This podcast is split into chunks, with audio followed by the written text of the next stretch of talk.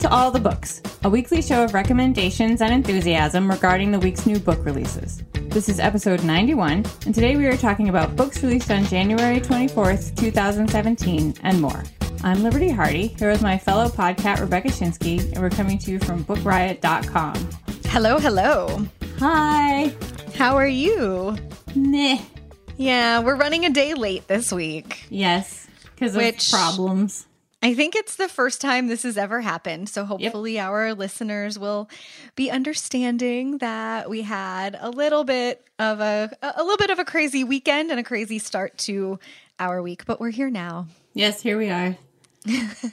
and you're like in a massive snowstorm. It's it's not even like a, it's like a sleet storm. It's Ugh. like raining hard ice pellets, and the wind is blowing like forty miles an hour.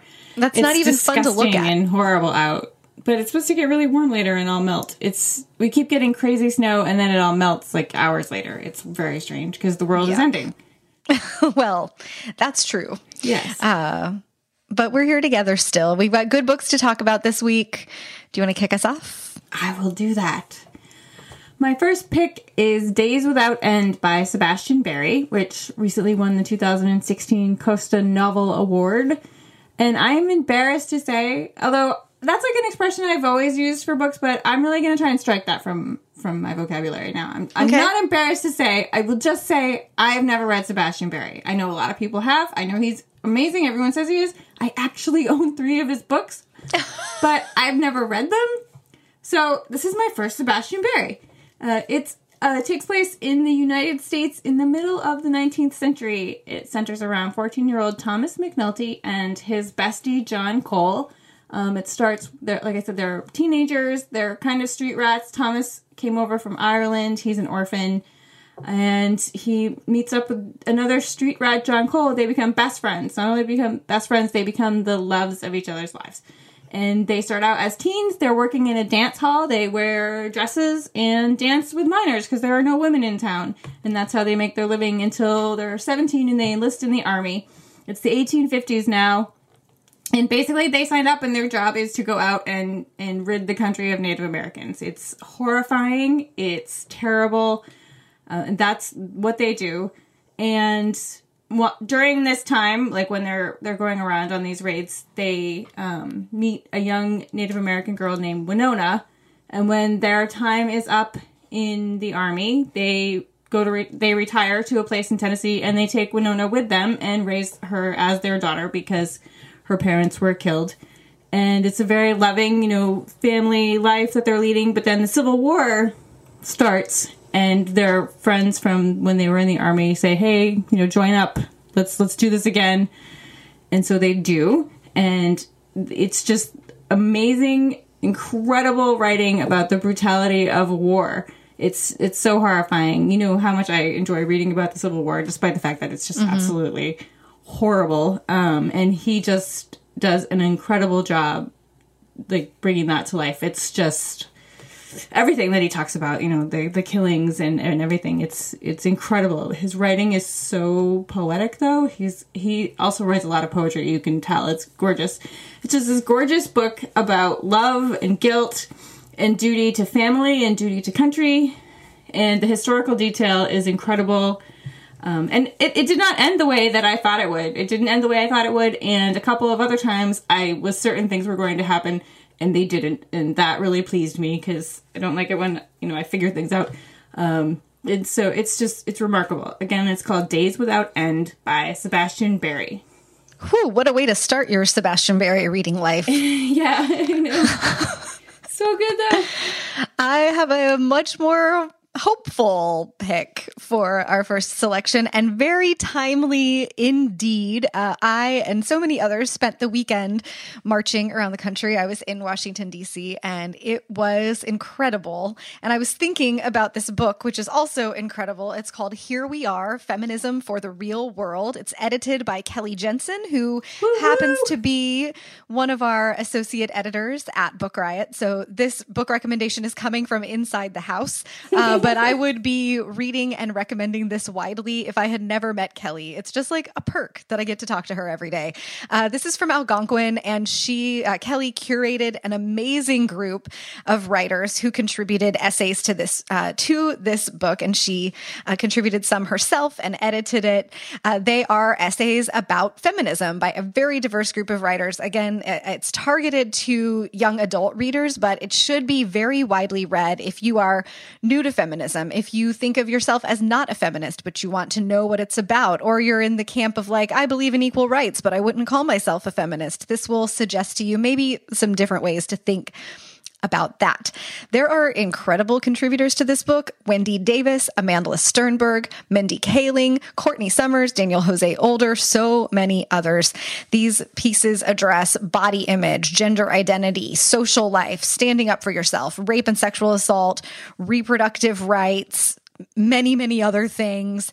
Uh, it covers theory. There's a great introduction to what feminism is and the history of feminism, including what was the first wave, what was the second wave, what does what do these waves even mean uh, for feminism.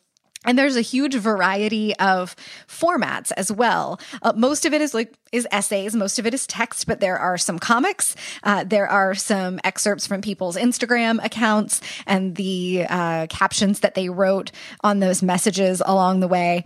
Uh, it's just really, really awesome. Uh, I have spent a couple of days going through this book and back through it. I'm just looking at the cover. Roxane Gay contributed to it, Mikki Kendall, Malinda Lo, Sarah McCarry, Matt Nathanson.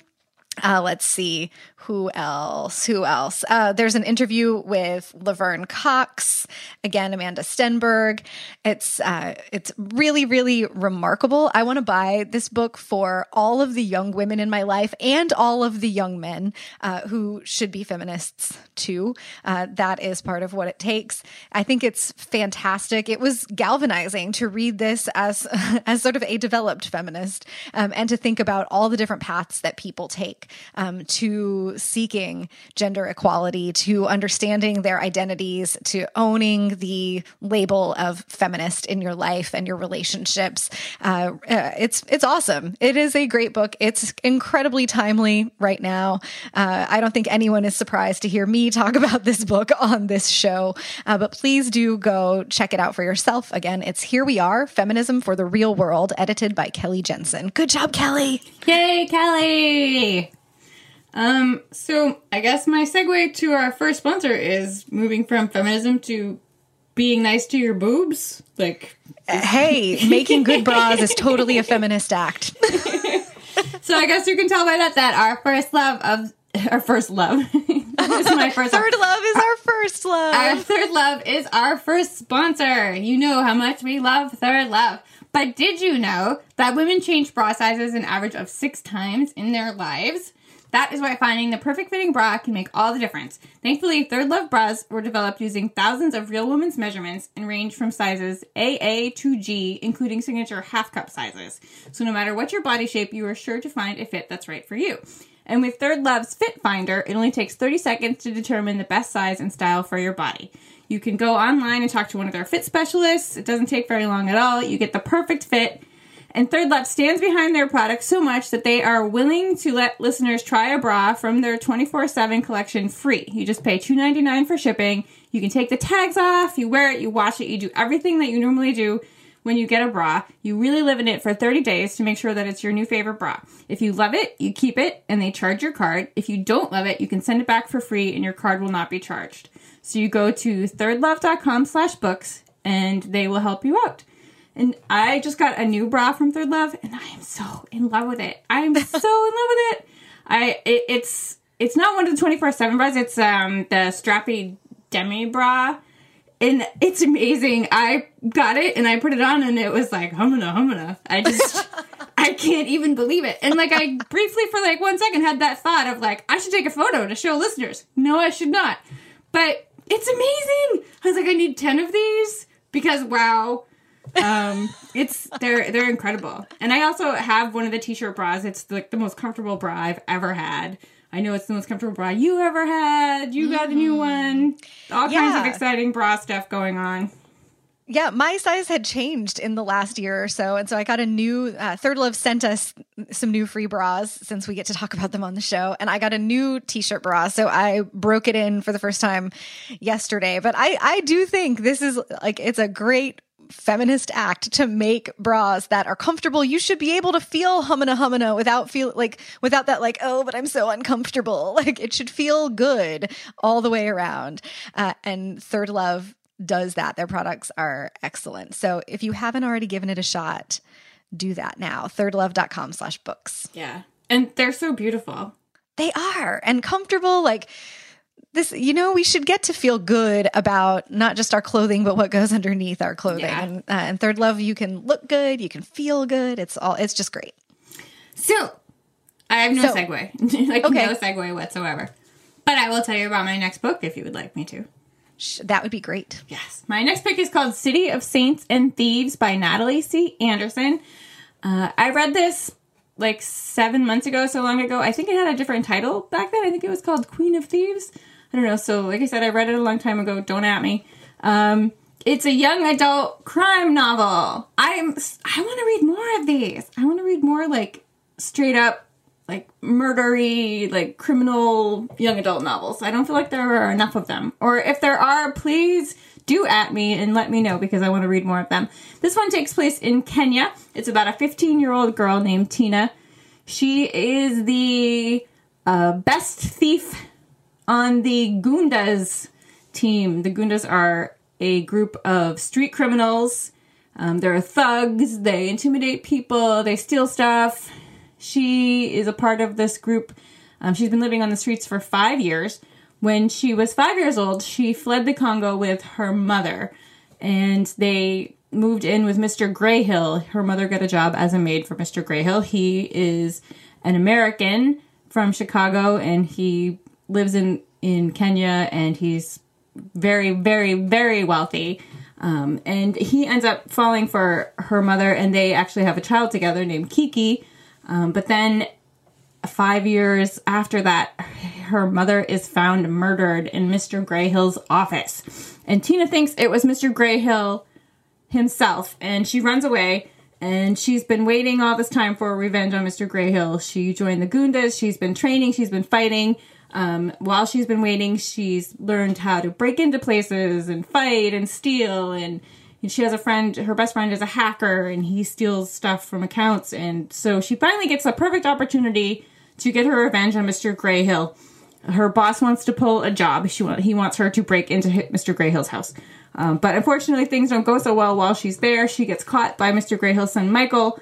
Um, and instead of turning her into the police he gives her the opportunity to learn who the real killer is he doesn't believe his father is guilty and together they're going to investigate the crime and try and figure it out uh, for themselves. So she has the, the chance to learn about the truth about her mother's murder and also why they left the Congo so long ago.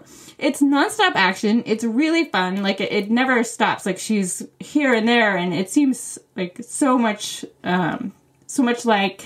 Hmm, I don't know. They call it the girl with the dragon tattoo meets Gone Girl, which I did not find that description to be very similar, but it is a little bit like Girl with a Dragon Tattoo in pace. It's like super fast.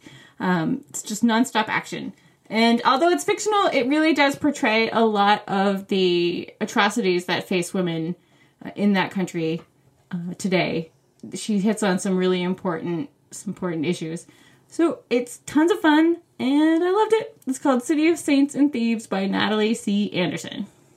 Speaking of tons of fun, my next pick is Perfect Little World by Kevin Wilson. He wrote The Family Fang a couple of years ago, which I also loved, and now it is going to be a movie. And this is just a wonderfully weird novel about a guy named Preston Grind. He uh, is a psychologist who was raised by psychologists, and his parents made his whole childhood into an experiment with this child raising method that they called the constant friction method, where at any time they would like spring something painful or terrible or scary upon him and teach him to calm himself. And their theory was like, that if you throw enough of these terrible things at a kid, they will eventually become very resilient and they'll be like unshakable and able to handle anything.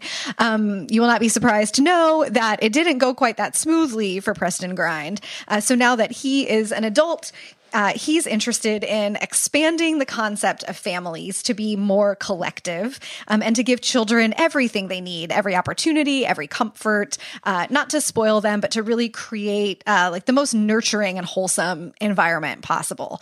Um, he's been noodling around on an idea for a while, and he gets backing from uh, like a very rich old lady who wants to give him money to run a program. So he comes up with this idea called the Infinite Family Project, and he builds this huge complex um, with uh, school, like residences and school areas and gyms and a farm and like everything that you could need to have sort of a self-contained community. And he starts recruiting uh, couples and young women who are expecting babies who are all due around the same time. And one of the people that he recruits is Izzy, uh, who is a high school senior. She's in love with her art teacher. Uh, she gets pregnant uh, and he commits suicide, not because of the pregnancy, because he has uh, mental illness problems, um, but she finds herself single and pregnant at 19 and no, kind of no prospects. Her family situation was not great.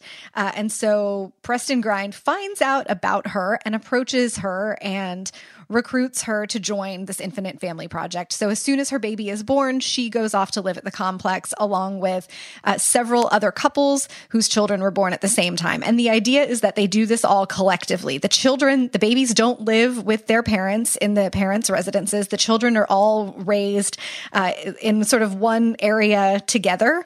Um, all of the parents help care for all of the children on different schedules. Like you just take a shift in the children's sleeping room and you comfort whoever is awake crying in the middle of the night. Um, the mothers pump milk and send those to um, to be send the bottles to be stored so that whoever is on duty can feed the children.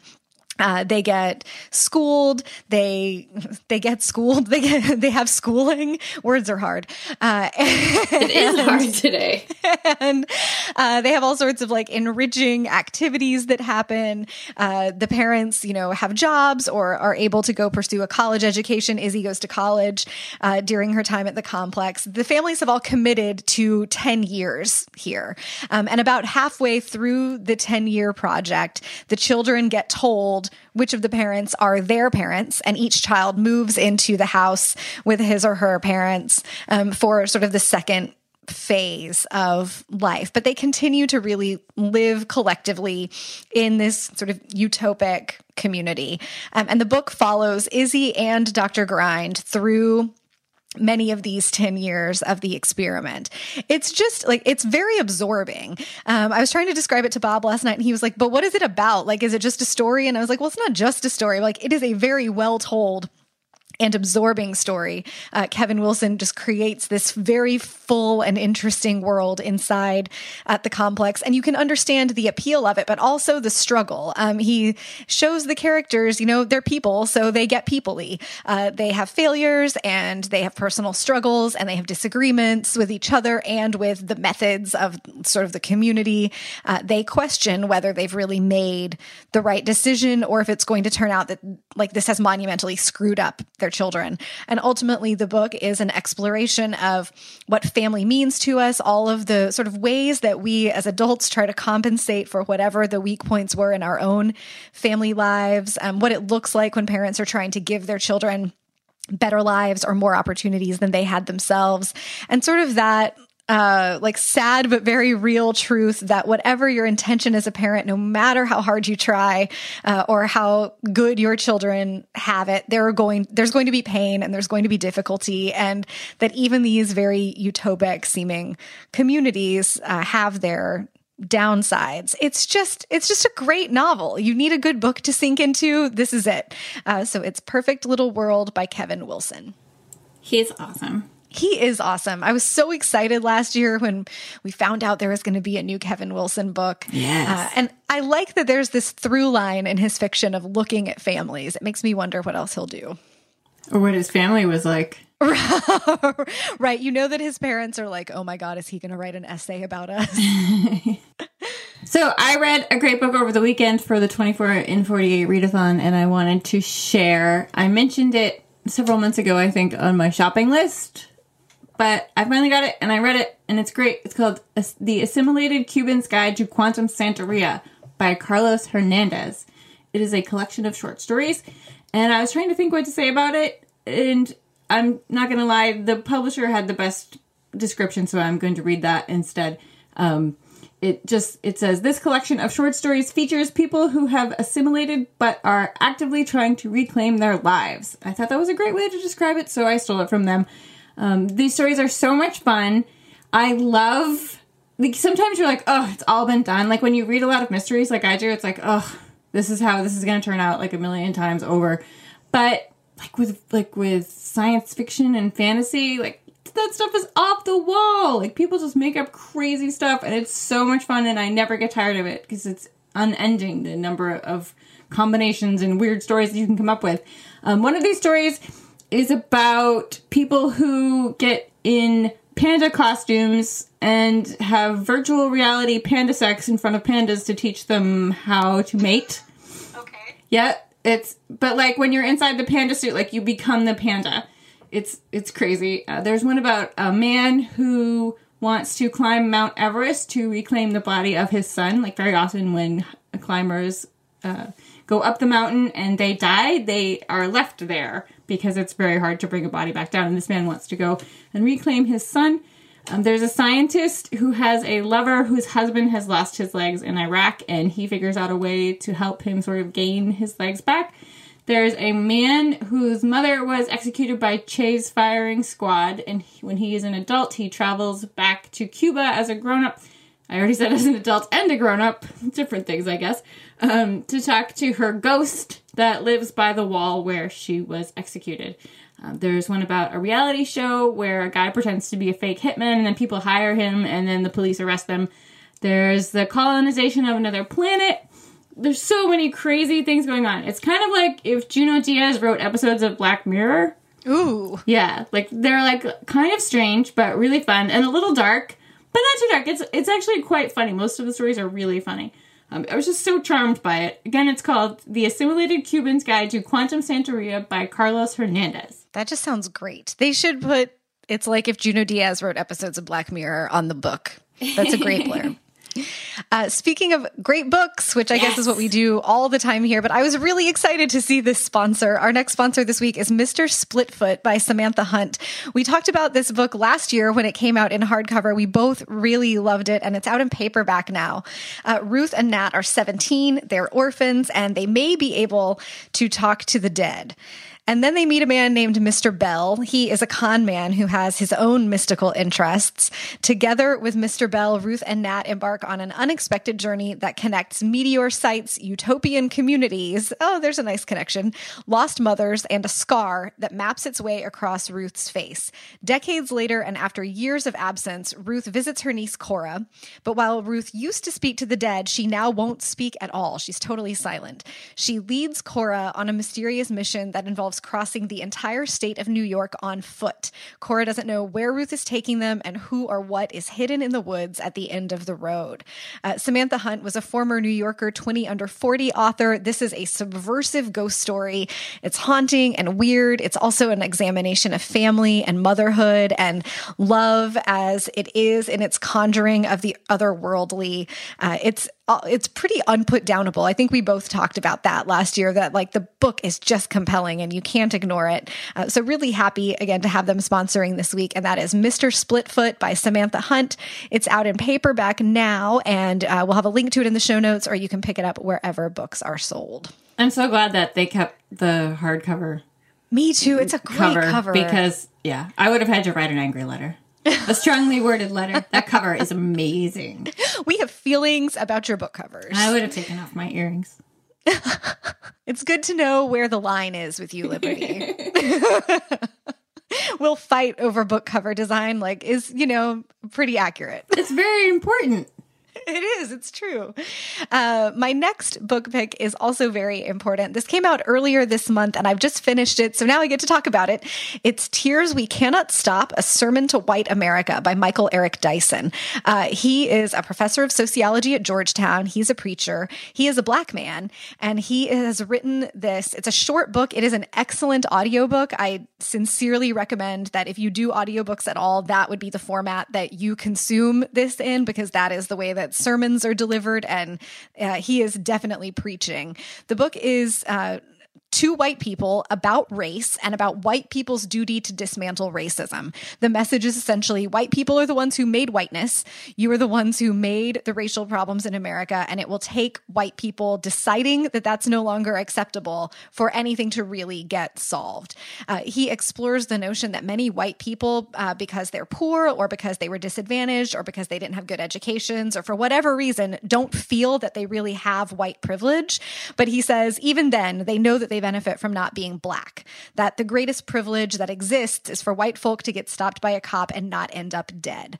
Uh, he goes through sort of the whole format of a church service uh, in the context of how the book is put together and it is uh, it's really wonderful uh, it's convicting uh, i think no matter who you are or like how woke you think you are there will be something that he points out that uh, you have to examine within yourself and that is what these books are what, what books like this are intended to do um, I, I really enjoyed driving around listening to him preach for five hours it was wonderful and the book is called tears we cannot stop by michael eric dyson Home stretch.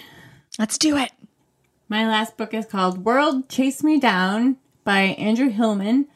And it was billed as True Grit meets Catch Me If You Can. So I was like, I'm on board.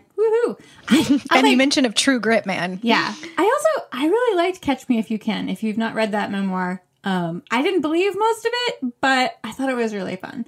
And again, I love Charles Portis, True Grit. You know, he's my favorite. So I was like, yes, I want to read this. And it, I didn't know anything about it. I picked it up. It's actually based on a true story. Uh, it is the true story of an American Robin Hood. His name was Pat Crowe. And in 1900, he committed what was called the first great crime of the 20th century. He was an out of work butcher, and he pulled off the first successful kidnapping for ransom in U.S. history. He kidnapped the teenage son of Omaha's wealthiest meat packing tycoon for $25,000 in gold, and then went on to rob his way across the country, uh, being chased in an epic manhunt, and he is eventually captured. Um, I'm not going to tell you what happens after that because that would spoil the story, but Hilleman just delivers this really charming anti-hero, a man who wants justice and fairness and love. You know, it's sort of like the we haves against the we have nots.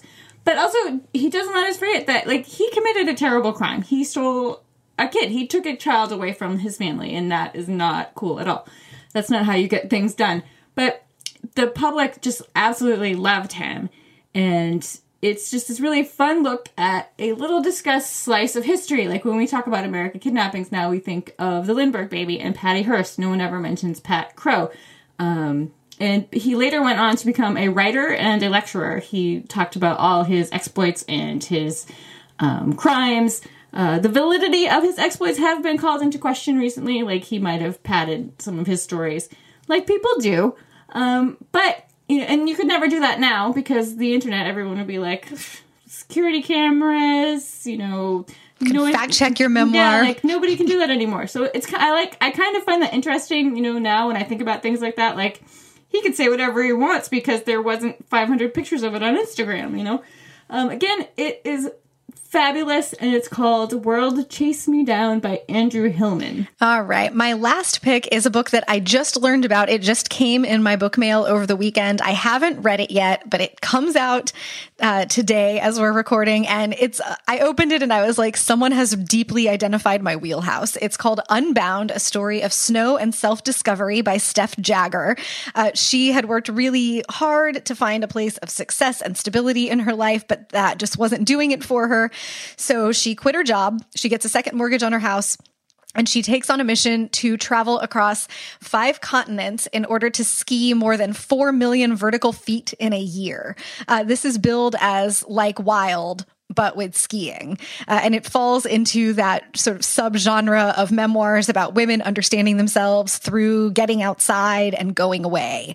And I'm going to be on a ski vacation myself next week, not doing nearly 4 million vertical feet, uh, but I'm going to be taking that along with me to read while I'm in a cold place away from my regular life uh, without my laptop. Hallelujah. Uh, so I'm really looking forward to checking it out. And it's out this week. So that's Unbound, a story of Snow and Self Discovery by Steph Jagger.